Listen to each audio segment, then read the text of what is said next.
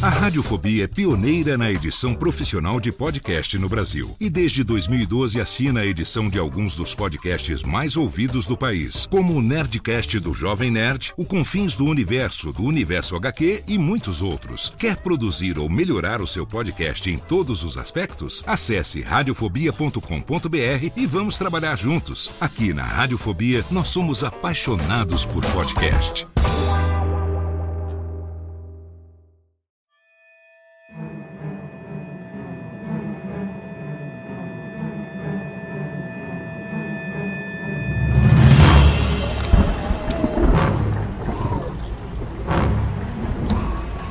O som de algo pegajoso se movendo parece agora vir de todos os lados. E Michael tem a impressão de estar cercado. E sem a possibilidade de voltar para o carro, já que isso implica enfrentar criaturas próximas ao veículo. E num ato de desespero, Michael sai correndo em disparada floresta dentro.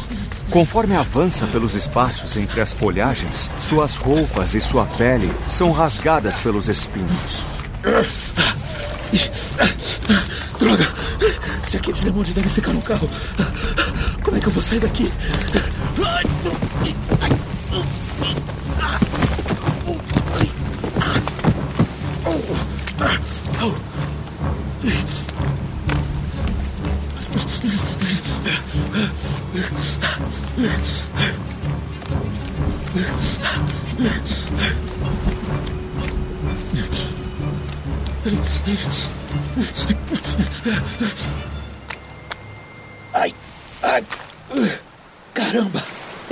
que eu tinha que cair, né? Por que não? Ai, pelo menos eu não quebrei nada. E aquele som horrível sumiu. O que, que eu faço agora? Eu não tenho a mínima ideia de como é que eu vou voltar para a estrada. Que diabos são aquelas coisas? Como é que um bicho pode feder tanto daquele jeito? Ah, Tenho que sair daqui agora. Ah, Se eu ficar parado, aqueles monstros podem me pegar. Não vou ficar esperando para ter o mesmo destino das pessoas que sumiram aqui. O negócio é ficar atento para qualquer indício daquele cheiro ou aquele som dos infernos. Também tenho que evitar os vales sinistros que aquele maluco do bar falou. Que talvez não seja tão maluco assim.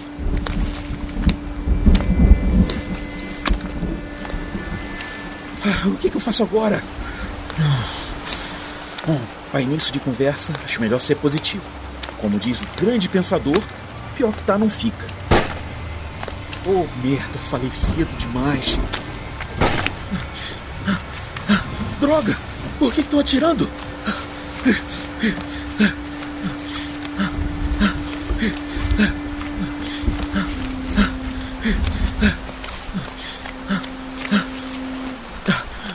Seja lá quem for, acho que consegui despistar. Podosfera Originals e Radiofobia Podcast Network apresentam O Mistério da Fazenda Vita. Episódio 2 Promessa de Morte.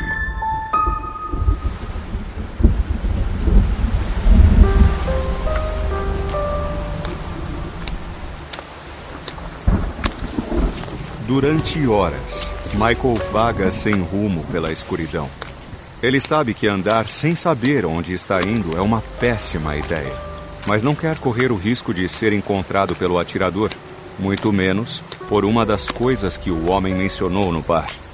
Sua caminhada é interrompida quando ele se depara com um grande galpão de madeira que, como uma promessa de morte, se descortina à sua frente. Esse lugar deve ter alguma coisa a ver com o pessoal que estava atirando. Melhor me aproximar com cuidado. Ele anda vagarosamente até a construção que se parece com um armazém. O revestimento de tábuas é antigo, parcialmente encoberto pela vegetação, dando a impressão de estar completamente abandonado. Um cheiro nauseante envolve o lugar, e por mais de uma vez ele teve de conter a ânsia de vômito.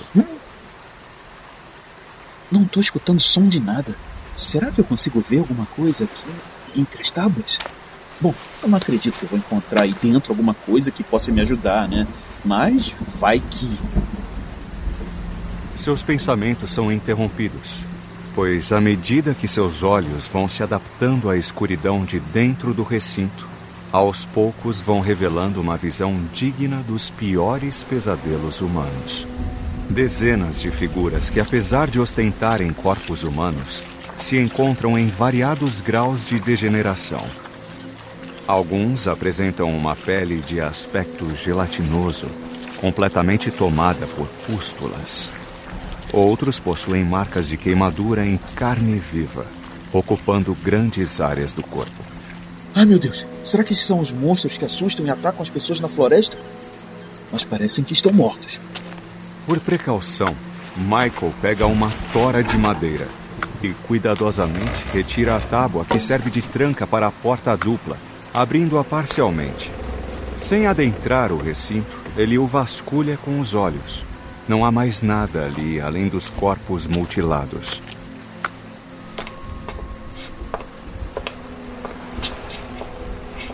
Ele fica parado, tentando entender o que se passou naquele recinto macabro, quando os olhos da figura mais próxima à porta se abrem. A criatura estende os braços tentando agarrar as pernas de Michael, que se afasta e ergue a tora de madeira, pronto para atacar a monstruosidade que o ameaça. Ele percebe, no entanto, que as mãos não tentam agarrá-lo.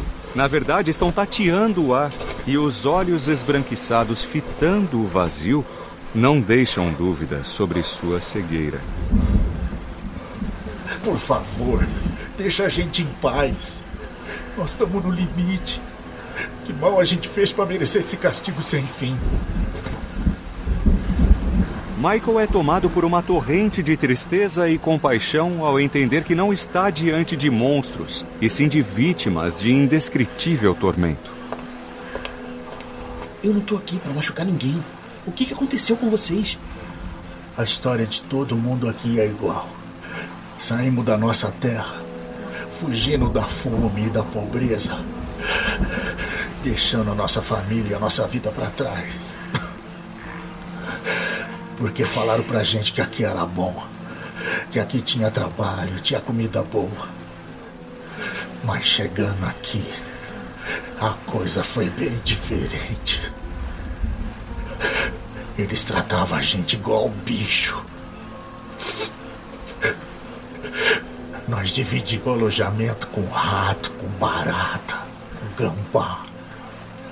E tinha que dormir na rede para não ser atacado durante o sono. O pote, que de dia servia de prato, de noite virava pinico.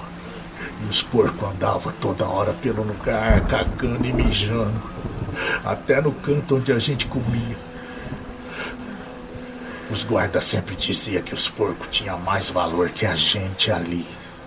E que se alguém tivesse achando ruim, se tentasse fugir, ia ter um destino pior que a morte.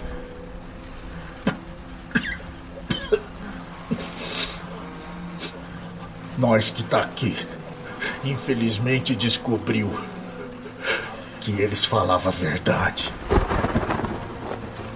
O homem narra a história com uma voz abafada, carregada de dor. Seu corpo treme violentamente, tamanha emoção. E um mar de lágrimas cai de seus olhos sem vida. A devastadora narrativa afunda Michael em um oceano de tristeza e compaixão. Um som preocupante vindo da floresta interrompe a narrativa e desperta a mente de Michael, quebrando o estado de estupor em que se encontrava. Passos apressados pisando a folhagem anunciam a aproximação de seu perseguidor.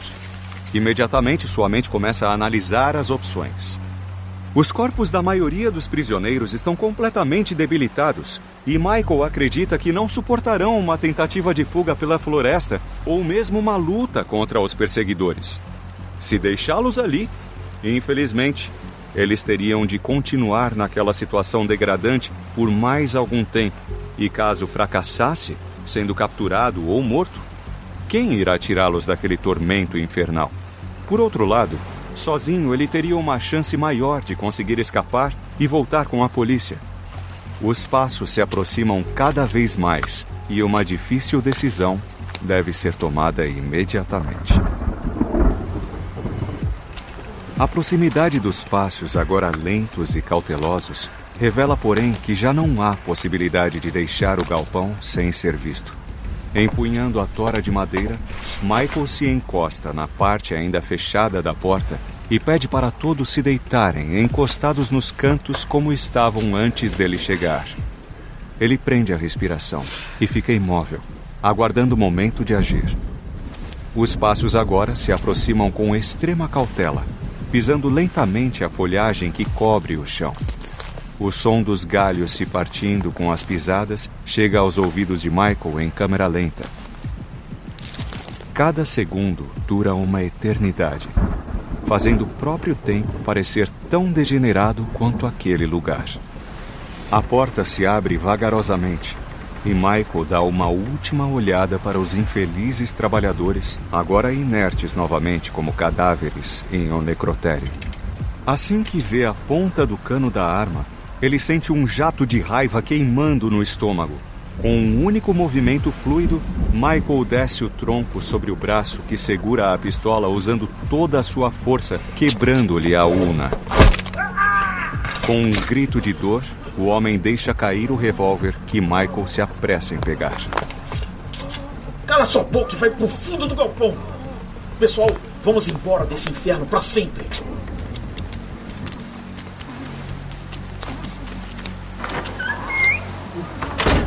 Assim que o último prisioneiro deixa o lugar, Michael tranca a porta, deixando o atirador preso lá dentro, amordaçado e com o braço quebrado. Apenas uma pequena amostra do sofrimento que ele ajudou a infringir aqueles homens durante anos. Desculpa, gente, mas assim, desse jeito que vocês estão, vocês vão acabar me atrasando.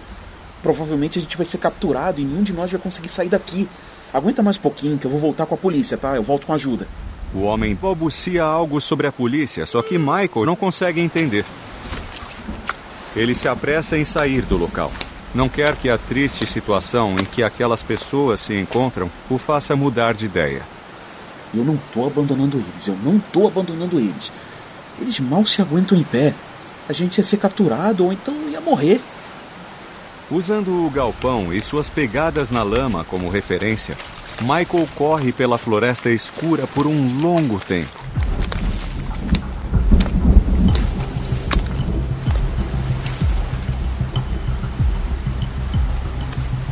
Michael caminha por horas, sempre desviando o trajeto ao avistar um dos vales de profundezas abissais que o homem do bar mencionou. De repente, a luz de sua lanterna revela algo totalmente inesperado naquele local. Uma construção. Incrédulo, ele se detém, duvidando do que os seus olhos veem. Acho que endoidei de vez. Quem é que ia construir alguma coisa, esse negócio aqui no meio do nada? Isso não parece ser alguma coisa relacionada à fazenda. Não tem nenhuma trilha que leve até lá. As árvores em volta não foram cortadas. Isso está muito escondido. Até as paredes foram pintadas de verde, provavelmente para camuflar o lugar. Tá muito bizarro isso. Instintivamente, Michael desliga a luz da lanterna assim que percebe que a claridade pode denunciar a sua presença a possíveis habitantes de intenções nefastas. Tomara que ninguém tenha visto a luz da lanterna. Ao que parece, eu encontrei a casa da bruxa de Blair. Isso seria uma boa explicação para aquelas coisas demoníacas que eu vi na estrada. Mais provável é que isso seja o esconderijo de algum grupo de traficantes. É, faria sentido. Mas em todo caso, não seria bom ser visto antes de ter certeza de que tipo de gente eu posso encontrar por aí. Eu vou entrar devagar e ver se eu consigo descobrir alguma coisa. Não me surpreenderia a casa ser feita de doces. Após caminhar vagarosamente por entre as árvores em direção à inesperada habitação mórbida que parece completamente desprovida de vida, Michael escala o muro com todo o cuidado e observa o espaço interno. Aparentemente não há humanos ou animais fazendo vigia. Ele se lança cautelosamente para dentro do recinto e, ao ligar e apontar sua lanterna para o canto extremo à sua esquerda, sente uma breve pontada de esperança ao avistar uma garagem onde estão alguns veículos estacionados. Ah, moleque! Eu acho que essa é a primeira notícia boa desde que a Melissa não recusou pela vigésima vez meu convite para sair. Se bem que é melhor não comemorar por enquanto, não. Hoje eu tô com tanta sorte que é capaz de nenhum deles ter gasolina. Ele corre até a suposta garagem e inspeciona os veículos. Nenhuma das motos está com a chave. E eu que não vou correr o risco de disparar o alarme do carro tentando abrir. Mas parece que também não tá com a chave. Bom, se tem veículo por aqui, provavelmente tem que ter outra saída para uma área trafegável nessa floresta. Vou aproveitar que a porta está aberta, vou entrar e procurar as chaves. Ele desliga sua lanterna e caminha com cuidado em direção à entrada do lugar.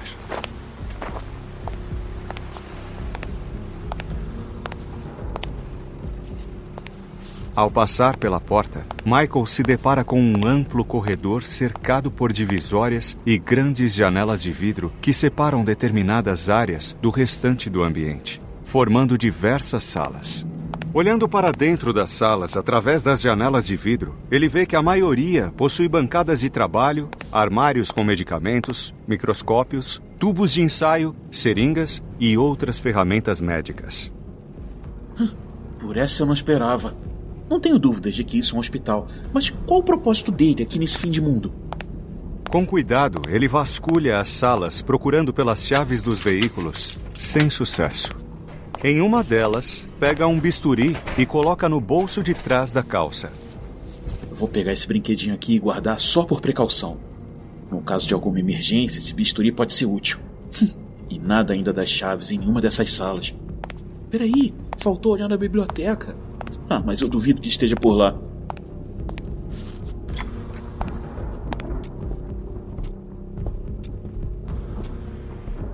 Que acervo estranho para se ter em um hospital. Nunca vi esses símbolos esquisitos e nem essas palavras que praticamente são só consoantes. Não é a primeira vez que vejo um nome com 10 consoantes e 4 vogais, mas isso aqui passou dos limites. Que tipo de paciente eles recebem por aqui? Que tipo de tratamento oferecem? Ele sai da biblioteca e vasculha as últimas salas sem encontrar nada de novo. Ao final do corredor, são reveladas uma escadaria para o subsolo e uma porta que provavelmente leva à entrada principal da edificação. Por mais ridículo que pareça a ideia de descer aí, voltar para a floresta não é uma boa ideia também não. Pode ser que lá embaixo exista algum tipo de oficina ou manutenção, e pode ser até que eu encontre as chaves por lá. É aquele ditado, né? Tá no inferno, abraço capeta. Ciente da importância de ocultar sua presença para o caso de haver alguém na sala, Michael desliga a lanterna.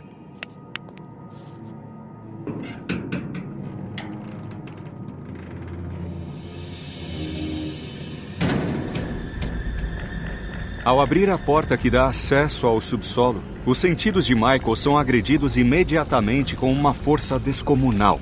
O primeiro golpe é certeiro e fulmina seu olfato, que é atacado por um mau cheiro tão nauseante que o faz vomitar compulsivamente. A sensação é de que está cercado por centenas de corpos em decomposição. Ao mesmo tempo, seu ouvido é bombardeado pelos mesmos sons horripilantes que o perseguiam pela floresta.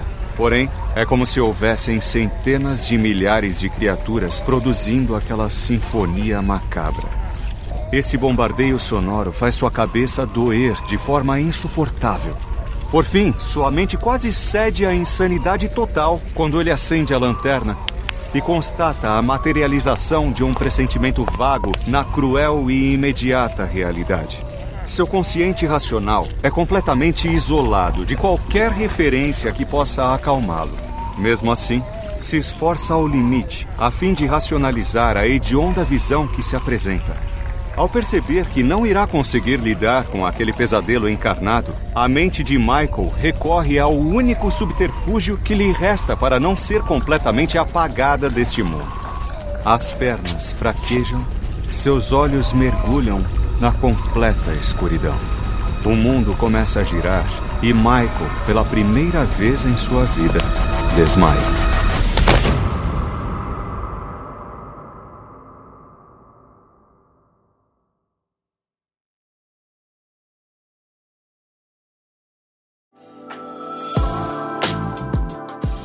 Este podcast foi publicado pela Radiofobia Podcast Network.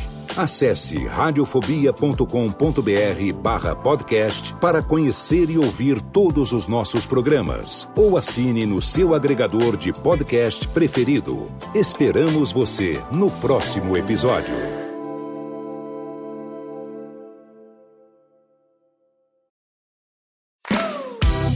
Eu sou Léo Lopes e quero convidar você a ouvir o Pod Notícias, a sua dose semanal de informação sobre o mercado de podcasts no Brasil e no mundo. Um podcast curtinho de 15 minutos com o resumo de tudo o que acontece nesse universo do podcast que cresce a cada dia e que chega até você toda segunda-feira às 7 horas da manhã no seu agregador de podcast preferido e também no YouTube. Acesse agora em podnoticias.com.br.